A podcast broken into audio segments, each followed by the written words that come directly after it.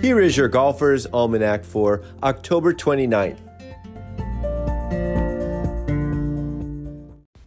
Today is the birthday of Jimmy Thomson, born James Wilfred Stevenson Thomson in North Berwick, Scotland in 1908.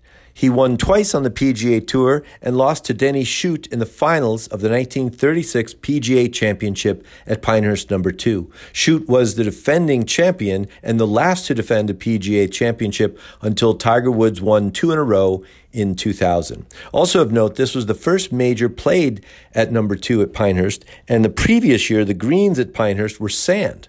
So this was the first year or the first season that they actually putted on greens in Pinehurst.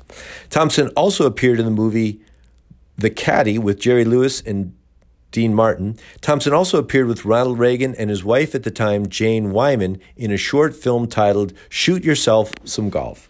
Thomson's cousin, Jack White, was the champion golfer of the year in 1904, winning at Royal St. George's for his only major. On this day in 1995, at the Tour Championship at Southern Hills in Oklahoma, Billy Mayfair fired a 3 over 73 to finish even par, three shots better than Steve Elkington and Corey Pavin. This was the first time in 15 seasons that par or worse won a 72 hole PGA Tour event, and the one and only time even par won the Tour Championship. And on this day in 1970, Joseph Kirkwood Sr. passed away. He was the first golfer from Australia to have success and actually put Australian golf on the world map. As an amateur in 1920, he won the Australian Open, the New Zealand Open, and the New Zealand PGA Championship. He turned pro that late, later that year and won 13 times on what became the PGA Tour. Kirkwood teamed with Walter Hagen to conduct exhibitions all over the world and Kirkwood was also known as a trick shot artist, and some of his tricks included hitting three balls at once, holding three different clubs and one swing, as well as hitting a series of golf balls quickly without looking at the ball. There's a YouTube video that is exceptional.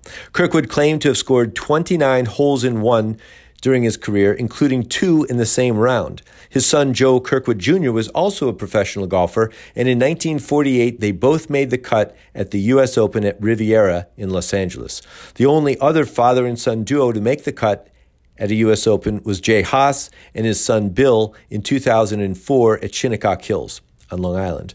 Perhaps most incredible of all was at the age of 63, Kirkwood Sr. shot his age for the first time, actually bettering it with a round of 62. that is good golf.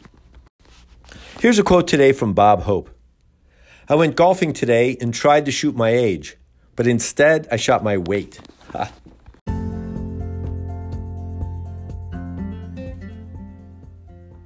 That's it for today in golf history. Play fast, repair all the pitch marks you can find, and keep your golf ball in the short grass. Your Golfer's Almanac is a GolfToons production. It's written, produced, and narrated by me, Michael Duranko. I invite you to check out our original golf illustrations and the humor essays that accompany each of the golf cartoons. Tour Backspin is a weekly golf history newsletter that celebrates the PGA Tour in the 1960s and 70s with tie ins to today's tour. They offer a bunch of content, contests, and other interesting bits. See the link in the show notes and subscribe.